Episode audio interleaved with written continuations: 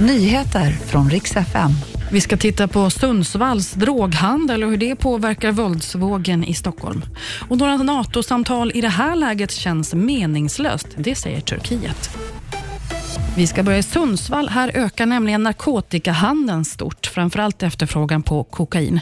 Och det här det gör nu att kriminella gäng från Stockholm riktar blickarna mot staden.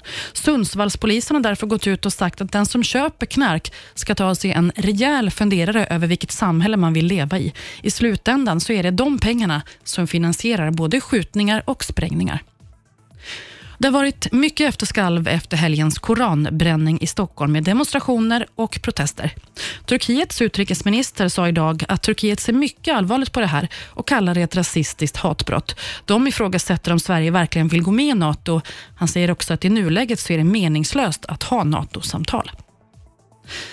TV-serien Squid Game kom ju för förra året. Nu ska den bli realityserie, en snällare version förstås. Ingen ska behöva dö i spelet.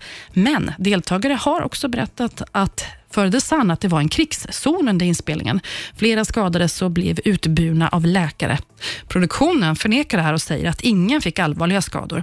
Ja, nu är det i alla fall 228 personer kvar som klarar sig förbi den första leken som på svenska heter Röda Lyktan stopp. De har nu en chans att vinna potten på 46 miljoner. Det var nyheterna. Jag heter Maria Granström.